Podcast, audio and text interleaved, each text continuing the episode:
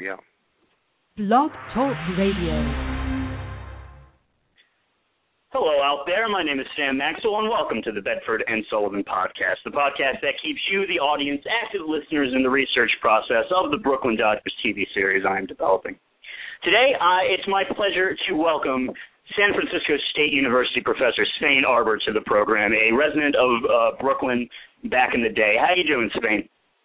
Uh, I'm fine. Glad, glad to be talking to you, Sam. Absolutely, and thank you very, very much for joining. Well, let's get right into it. Tell us about your roots in Brooklyn. Uh, my roots in Brooklyn. Well, I was born uh, of a actually a Norwegian family. Both my parents were immigrants from Norway, and uh, they moved to Bay Ridge, which, as you probably know, has a very had in those days, especially a very significant uh, Norwegian population. Uh, the 17th of May parade celebrating Norway's constitution is still going on to this day, and uh, so uh, I, I grew up, went to PS 104, uh, and uh, and uh, became over the course of time a Brooklyn Dodger fan. Although as I grew up, my Norwegian parents were not particularly interested in baseball. In fact, they were, had no interest in it at all. But I had a very good friend, who uh, Roger, whose father was the promotion manager for the New York Sun, and uh, he uh, was very much into baseball. And uh, as I became friends with Roger uh, and my other boyhood friends as well, uh, we started going to Ebbets Field. Uh, I think the first time I was at Ebbets Field was in 1947 when I was 10, and I have a very vivid memory. Roger's father got us tickets along the third base line, and uh, I have a very vivid memory of seeing Jackie Robinson at first base, a position that he only uh, he only played for that one year. Mm-hmm. Was this uh, in the middle of the summer, or do you think it was it was rather early in the spring when you saw I him? think it was. I think it was probably April or May. It was. I think Okay. it was was a Saturday during before school was let out. Is my recollection, and I know that the team they played that day was the Cardinals, but beyond that, I can't even remember whether the Dodgers won or lost. Uh, but it was quite uh, interesting to see uh, to see Jackie, uh, uh, the first black man. There he was uh, at first base, uh, uh, and uh, uh, we were all thrilled and happy to to see this breakthrough in in, in baseball. Now, then. before you got to your first game, uh, do you remember being around the ballpark during game time ever uh, in the early 40s? Uh, no, because uh, that was in Flatbush, and I never saw Ebbets Field till the, that day when we came to the first uh, to that to my first game. But the Dodgers in those days uh, would sometimes have double headers that were morning afternoon double headers. So you would go for a morning game, and I can't remember exactly when it started, but let's say 10 a.m. And then uh, you it would they would be charging you twice. So Mm. they they sent everyone out into the streets, and you hung around Ebbets Field waiting for the gates to reopen for the second game. So uh, uh, those were occasions to get the the atmosphere of Ebbets Field, which was uh, right there near the botanical garden and near Prospect Park, uh, uh, and uh, uh, uh, and an easy ride from from everywhere in Brooklyn, getting off uh, right there at Prospect Park and walking over to the ballpark. I remember So- that very that exhilaration of coming out of the subway and walking uh, over to Ebbets Field uh, and seeing it with the with the Stahl-Meyer. That, that, uh, exit is still there right now. Unfortunately, there is no ballpark when you come out of it. There's a Wendy's That's and, right. a, and, a, and an apartment building. Right, that's right. Uh, uh, that's right. You can still go up the steps, but when you get there, uh, uh, it's a big letdown. Absolutely. Well, luckily they have a Uh, mural out there. They've they've been doing a, a Jackie Robinson School is right across the street from Ebbets Field. Uh, I've been there uh, in the middle. It's very surreal to be standing in the middle of of the land when you're in the playground and it says no ball playing. It's a it's a very surreal experience out there. Um, That's a wonderful irony. yeah, that's it's a wonderful wonderful irony. And, and but in between doubleheaders, if you were ever to do that, uh, what was it like? What would you you and your friends and family do around the place uh, to kill the time? Would would you go over to the park? I gather. Uh, I don't think we we just kind of hung out, uh, as I recall. We hung out, maybe went to that Stahl-Meyer hot dog stand there and get a hot dog and uh and complain about the fact that the Dodgers were trying to milk us by getting two separate admissions for a doubleheader. Uh, Mhm. we, we felt that this was a violation of of baseball's tradition uh, to uh, for a doubleheader you should be getting two games for the price of one. But Now, where uh, would the closest pub be near there? Uh, I don't know that I I can't I can't say because I was just a kid in those days. So even though in those days the drinking age was 18, you're talking about my about a time when I was 11, 12, 13 Mhm. in there. Right, exactly.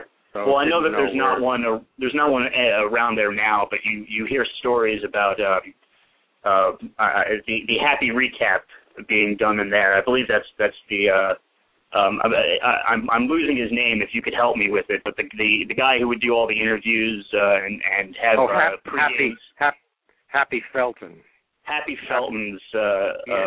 uh, Knothole Gang, and not then whole gang he did exactly. Right, and then he did the after. There were two shows. He did a show before the games, and that was a show where you would get some kids who belonged to the Knothole game, and they would come out on the field, and someone like Pee Wee Reese or Duke Snider would give them some tips about how to play baseball, how to hold your glove, or how to bunt, that kind of thing. And then after the games, uh, Happy Felton would bring uh, the mo- the player who uh, stood out in that the game just over to come in and uh, he'd interview him. Yeah, Happy Mhm. Felton, a very a very portly gentleman uh, uh, who uh, he was with the Dodgers a long time. He was with the Dodgers throughout that from the time, at least from the time that uh, TV came on the scene. I'm not exactly sure when the Giants start, when the Dodgers and Giants started. Uh, st- st- putting their games on television, but it was early on. It was before 1950. I think So- 48 or 49. So you might not exactly know this. It might be a rhetorical question, but who paid his uh, his check? Was it the Dodgers or the television network? Uh, that's a good question. I'm not sure. Happy Felton uh, probably he probably worked for the sponsors. Uh, Yeah. That Okay. would be my guess. Uh, and I can't remember who those the sponsors of that those programs were. Of course, uh, Schaefer Beer was the one of the main sponsors of the of the broadcast, the Red Barber uh, uh, Connie Desmond broadcast. Uh, pretty sure, as I recall, it was on Channel Nine, and uh, Shakespeare uh, uh, Schaefer Beer was at least one of the pri- predominant sponsors during those years. And then there I was found of the I found Schaefer. Schaefer. I found Schaefer's at uh, the Target right across the street from Barclays Center, and I didn't think the beer still existed. But that was that was interesting finding that beer, which I, I only knew I only knew the brand because of the famous scoreboard.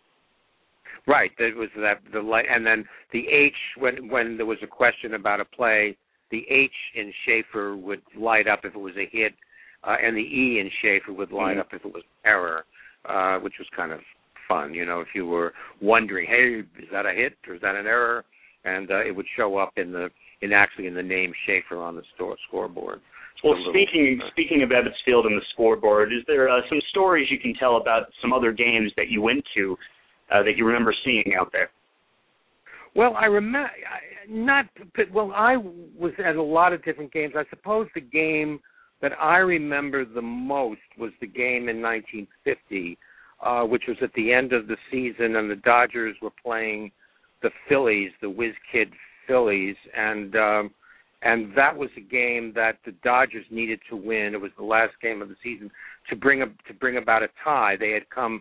They'd been closing in on the Whiz Kids, and uh, the Dodgers uh, uh, almost they were they they had a good shot at winning that game, and then in the end, uh, the home run. Uh, Mm. uh, that that was the game where where a ball Pee Wee Reese hit the ball and it got stuck in the right in the screen above the right field scoreboard, and a and a and a kid went went went out onto the kind of creeping out onto the scoreboard to pick the ball off the fence uh, and save it. So that was a, a moment uh, Hmm. uh, in uh, in Ebbets Field history that uh, I remember well.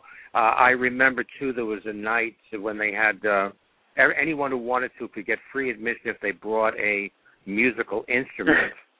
and uh I can't remember exactly when that was, but it was total chaos in Ebbets Field because you had horns and drums and everything blasting away. I think they only tried that music night once and decided that that was not a particularly good idea. Um, I remember uh, that photo. It, it's a photo of, of everybody in the stands who brought a, an instrument, and and it was basically an entire stadium of symphony. Yes, or or cacophony is the definitely Mhm. definitely, and that and that that idea came out of the Dodger Symphony for sure, which were those kind of semi musicians that went around the stands and played. well, I'll tell you, I found the date. You found the date. When yeah, was let's see. Um, oh, it, I it had it, but it was August. oh, we go. 1950 maybe? 51, 1951. Right. Actually, it's 51. it's called. I mean, it's quoted here as as uh, music depreciation night. Music Depreciation Night. Yeah. Right. Okay. Uh, yes, I, I remember that. I was there that night, and that was that was total wildness. Uh, uh, it was uh, it was a great place, Ebbets Field. Uh, it was uh, you know that people talk about it being small, and it was small, but um, uh, the the bleachers as they were. And if you went to the Polo Grounds, uh, those bleacher seats out in center field were just bleachers. They were just benches. But the so-called bleachers in Ebbets Field were out in the upper deck in center field, Mhm. and they were actually seats with backs. And as I recall, when I the, the price that I remember, you'd go there around six o'clock and wait to get in. As I recall, when I was a kid, it was only about sixty cents to sit out there in the in the in the bleachers, and and they they were great seats, great seats, great, Yeah. absolutely. Uh, it's some of the that's one of the better things they've done with Citi Field, and you know you can say what you want. It certainly has flaws, but they did a great job with the intimacy because even even the last row behind home plate is is probably where the uh, the second to last uh, uh, level at Shea Stadium is. That's that's that's something. Shea Stadium is humongous, even though I I, I, I appreciate it. Shea Stadium, you were way too far back from the Yeah. action. Way too far back. They were they were prided themselves in that cantilevered construction, but I I I I, ne- I always felt that I was far far away from the game at Shea Stadium. I agree with you on Citi Field. My only comment about I went took my daughter there for a game a year or two back. I guess the first year it was open, and uh, the uh, for for seats in the middle deck out in left field were I think seventy six dollars a seat, Right. uh, and so that's that's not my idea of of what of what a night of baseball should cost, what a night of a baseball game should cost. But it's unfortunate that's that's an old uh you know that's that's behind us now because it, it probably an affordable night probably won't be making a comeback anytime soon unfortunately No, and and that was part of the fun of going to a baseball game. That it was even. I remember when I went to a I went to a game a, a different game had had box seats up on the up on the second deck at Ebbets Field, but the first row of boxes overlooking the field. It was like three dollars or three Mhm. for those seats. Uh, and yes, we've had inflation, but I don't think three fifty in nineteen fifty translates to seventy five dollars today. I, I, I'm pretty sure that that would not be the case. luckily Maybe thirty five dollars or something. the thing the thing about the place right now, and I don't want to get too involved in modern day Mets talk, but obviously I'm a huge Mets fan, so uh, I, I that's that's what I'm going through right now. And the thing about it is that the the uh, stands are starting to get juiced again, but there still isn't that many people there, uh, you know, back yet.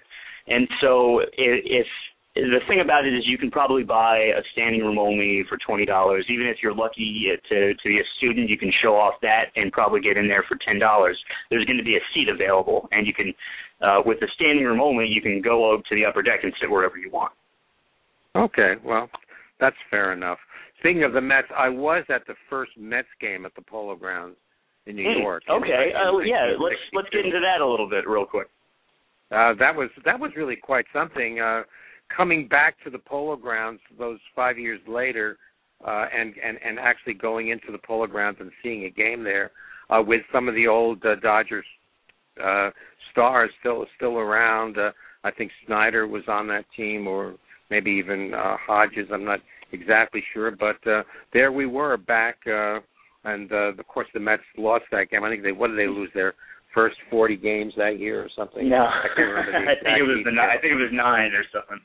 The first nine. Okay, well I'll I'll defer to you on that. But I was at that first. Uh, at that first uh, Mets game at the Polo Grounds in the in the spring of 1962. It was not a full house by any means. It was a mm. kind of dark day, a little bit of drizzle, and I think there may have been oh thirty thirty five thousand fans. I'm not sure exactly. Well, that's not terrible though. I mean, especially even compared to what you're getting right now at, at Citi Field. And uh, I heard that the the Mets really, even though they they didn't set any attendance records that year, they really uh, the, the fans were just happy to have baseball back. And and and they were set, the when the Dodgers came to town, particularly, and I think the Giants too. They were, they were close to sellouts. Everyone was eager. Mm to see that those two teams that had vanished uh, come back and play in New York again. Yeah. And uh, and the idea of New York without National League baseball to me was absolutely that was not something that was unthinkable. And I was delighted to see the Mets, and I became I became a Mets fan for sure. Uh, and uh, there were some glory years. Certainly, '69 was a was a. Well, hopefully, the the the best are ahead of us when it comes to that. Yes. Right. Lately, they've they've not been uh, they've not been impressing me very much of late. But that's well, they they've played they've played well uh, a little bit lately, even though they haven't gone on a, any crazy winning winning streak. But they've been uh, playing winning baseball since June at least. So as long as they can keep up and and keep keep the momentum going into the off season, I think they should be fine because they got some oh. talent coming up, and and uh, I think uh, whether or not it's Terry Collins, the right manager move will be made. So okay. Uh, that's, that's you my, sound like a yeah. I'm an optimist, I guess. Okay. Well, let's uh, let's talk about your book real quick. Uh, you wrote a book in the uh, 70s, I believe, called Seasons Past under the pen name Damon Rice. You want to talk right now? I yeah. Now I did not write that alone. It was a collaboration mm. with my friend Ford Hovis, who who I'm actually visiting here in Sonoma, California, right this week. Uh, he and I wrote it together. We divided the we. It was a story of baseball in New York going back to before the Civil War and ending when the Giants and Dodgers left uh, in '58.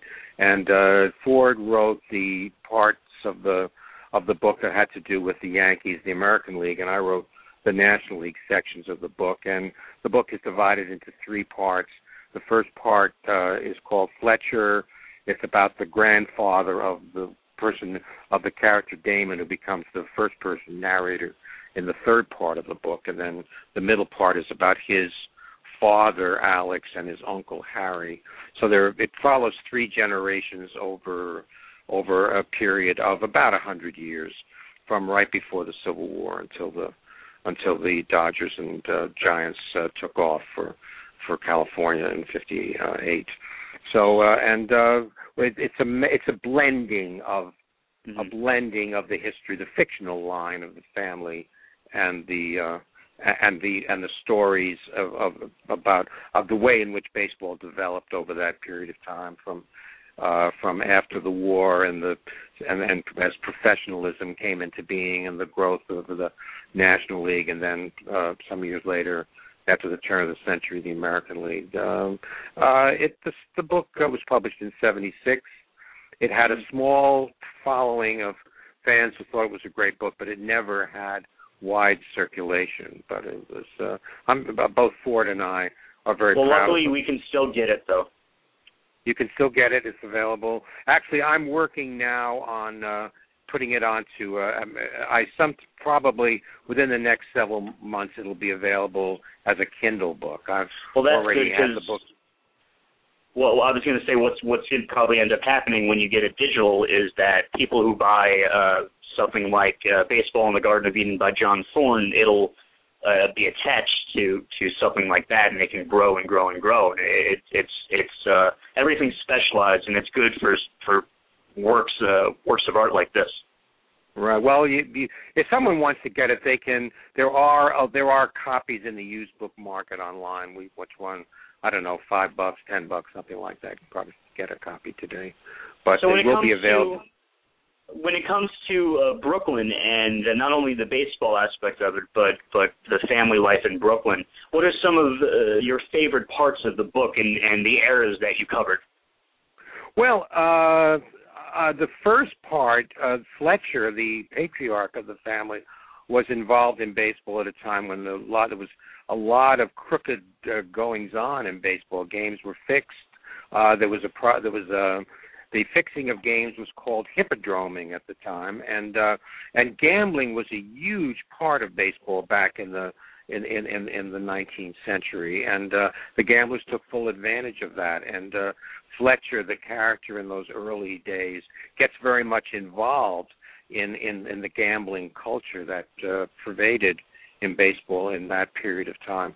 So that's certainly uh, one aspect of the story of the development of the game that I think is uh, very interesting. And it was only w- with the inception of the National League and then the American League to follow that uh, there was there were serious efforts to get rid of gambling in baseball, but it was even there in in the White Sox scandal, and that resulted uh, in in the hiring of Judge Landis to clean up the game. So you can say for the first 50 years of the game, uh, uh, there was always the possibility of uh, games being fixed. So uh, I think that's an important aspect of of of, of, of baseball uh, in the early days is the is the uh, is is the is the, the the fact that gambling was very much a part of the game. Really, what you understand when you know looking up the history of baseball is that no era is really clean and uh, you know it's it's a little bit more blown up these days, and, and I can completely understand because it's uh it's it's slightly unnatural when it comes to steroids um, and, and chemicals. Right. But, but that's again, I mean, was is there a time if we think about the history of baseball? Is there a time when it was? What was the time when it was the most honest? I would think uh, after from the 40s into the 50s. I think. Yeah. Uh, uh, that well, would be but at the same time, I mean, when did when did the uppies, the the uppers, I mean, uh, really start up? Uh, I I can't say for sure, but yeah. I would say later than the 50s, probably into 60s. the 70s, May 60s, late 60s, 70s, possibly. Uh, yeah. When when we that the drug the drug culture emerged out of the, the out of the 60s. Yeah, I, I, I'm not sure about that, uh, but I but uh, I would say that my perception as a kid in the 40s and 50s was that the game was honest, uh, Right. and uh, and and those players, those great stars, were were truly great stars. I mean, Mickey Mantle, whatever you want to say to about say. Mickey Mantle, he was he was a great player. Uh, uh, uh, uh, Duke Snider was a great player uh, to me. He was my one of my favorites was Duke Snider. I thought he was great, but then he even got tainted later on Mhm. by by selling uh, by asking by by collecting money for his signature and then not paying taxes on it. So. Uh, Mm. uh, Well, uh, be- was about besides that, though, what are some of your favorite Duke Snider moments? Uh, well, just watching him standing there uh, up at the plate and uh, and and hitting home runs into Bedford Avenue. Uh, he did that with great regularity. He was also Snider. Uh, never got much credit for being a good fielder because he was in, invariably compared to Mantle and to Mays. But he was an excellent, excellent center fielder.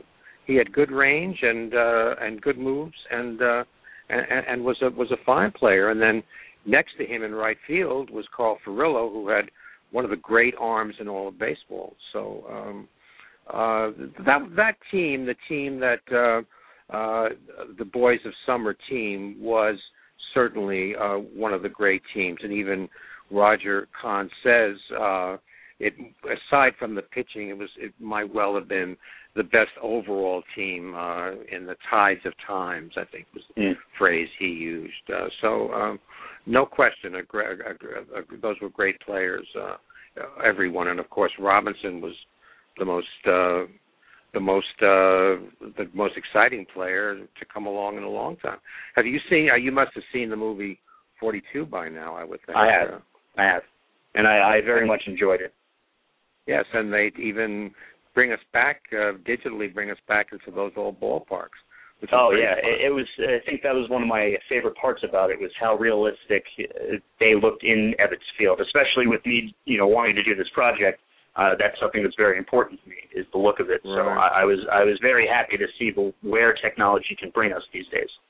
It's wonderful, isn't it? Uh, taking us back to our, in my case, my long ago, my youth of long ago. Uh, hmm And I thought, uh, I thought, I, Yeah, I, I, and that's what in the movie I like the way they integrated certain side stories. The story of Durocher, for example, being thrown Yeah. out of baseball, which to me was a kind of a pivotal moment. I I was furious at that, and uh, in well, they got past- Burt Shotton. They really did uh, pretty solidly, and uh, you know, I thought he- that was great. Wasn't that great great? Uh, Yeah. They're like, well, uh, hello. right.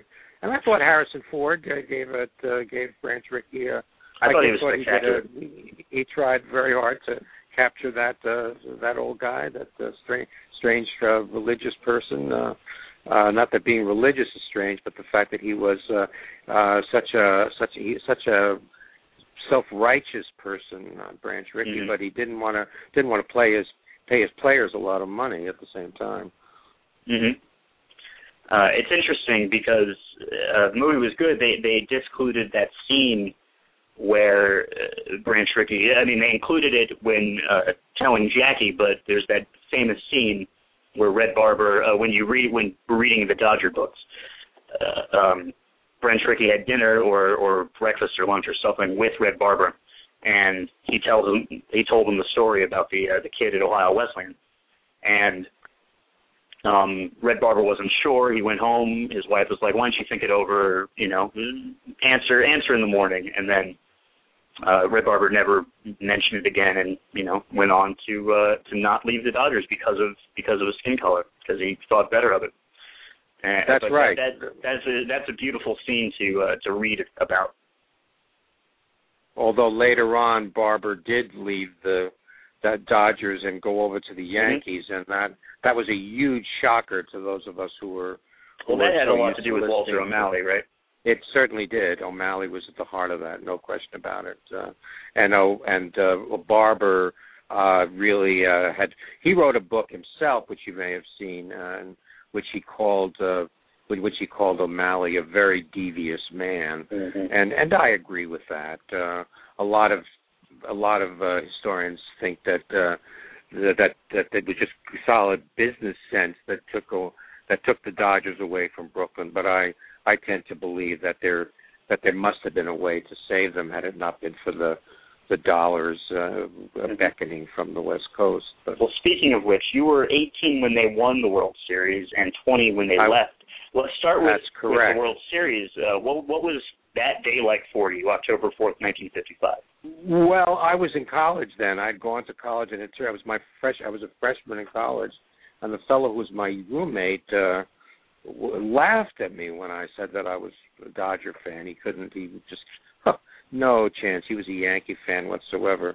Uh, and I was uh, watching that game on TV, and it was uh, a moment of great joy. But I was not in Brooklyn. I was in upstate Right. New York, so I didn't get an opportunity to uh, really uh, share the joy with my fellow Brooklynites. But uh, uh, it was wonderful. Uh, absolutely. Uh, finally, after all these years of frus- frustration, all these Were there- frustrations. Uh, Were there other Dodger fans around that you did celebrate with? Uh, I couldn't find anybody. I was uh, remember I had just arrived for my freshman year and uh, was just kind of getting my feet wet in college. So uh, I don't remember anyone else saying, "Yeah, great, the Dodgers won, terrific at long last." Uh, but I did run into some Yankee fans who couldn't believe it because uh, I always thought it was too easy to be a Yankee fan. Yeah, we win, we win all the time. So what the heck? Uh, Yeah, so- exactly. Well, you know, I'm a converted uh, Mets fan, actually. I, you, you were you were a Yeah. Yankee fan? uh Wow. And and uh, it just made more natural sense for me to go over to the National League, in, you know, especially in New York. So, uh, and no DH to to contend Mhm. with in the National League either, which uh, I never liked the DH. I always thought that was kind of uh, taking away one of the base, most important aspects of baseball, which is to get something in baseball, you have to give something up. It's a yeah. and and and you so in a way the DH is giving uh, the lineup something for nothing. But uh, that's another. Uh, and I and I hold to that to this day. Well, the unfortunate part is that if it were if it were to ever go on either side, uh, it's more likely that they'll put the DH into the the uh, NL as opposed to dissolve the DH, just because of the money that is made, and the union would hate that. They they would not appreciate that at all. Uh, and I suspect, but I I don't think it's going to happen. I think I think the people uh, and the powers that be like the two different contrasting ideas. Uh, but I think you know, it's leaning towards the DH and the NL, uh, maybe over the course of time. I don't know, especially with the the way interleague is now. Well, that's certainly an issue, the interleague games, uh, which I think I'm not even wild about that. If you want to know the truth, I I think it just it dilutes the season in a way. Uh, but uh, the other thing is, and I, one of the things about that I absolutely can't stand is the All Star winner gets the, the league that wins the All Star game gets to gets home field advantage in the World Series. That makes no sense to me at all. That just is a uh, you're, you're you're mixing apples and oranges there for, for sure. Well, Svein, I, I know that you need to get back to your friend, uh, but I want to leave with when the Dodgers left, and you said you were in college, so I'm guessing you were still uh, in college in 1957. Um, I was. But your parents were still living in Bay Ridge. What was that like for for everybody? Uh, uh, I had my my I had a stepfather. My do- father had died. I had a stepfather, and he was a Dodger fan, and uh, well, we all couldn't believe it. And uh, at the very end, uh, Rockefeller came in, and it looked like he was going to bring some. uh I mean, put several million million dollars into the no in, in, into the into the scheme to build this new ballpark uh, at uh, in a we're Atlantic right over the Long Island Railroad station down there between Atlantic and Pacific Avenues. But uh, in the end, uh, we just kind of sat back and watched it happen, and there was a feeling of helplessness and sadness. It was uh, a terrible thing, uh, and I think that Brooklyn then went into some sort of a decline from the loss of the from the loss of the team. But uh Brooklyn has come back big. My daughter lives in Greenpoint, which is a swinging neighborhood, uh, an upscale neighborhood. We have the Cyclones. Uh, we now uh, have a, a, a, a an NBA team. Uh, so uh, Brooklyn, you can't put Brooklyn down forever. Brooklyn. Maybe it'll become a city back. one day again. Right. Well, that would be great. Uh, in seasons past, I quote from the last. Uh, I mean, there's when the Brooklyn Eagle died. There was an editorial about just exactly that. The notion of the notion that when Brooklyn was merged into New York City, it lost some of its identity and lost some of its character. And I think one could argue that. Um, but uh, it, it's uh, a great place even today. It's spectacular. Svein, thank you very, very much for joining, and we'll have you on again for sure. For sure. Oh, okay, thanks. Take care, Sam. Bye bye. Take care, Svein. That's our show. Uh, catch us next time. Take care, everybody.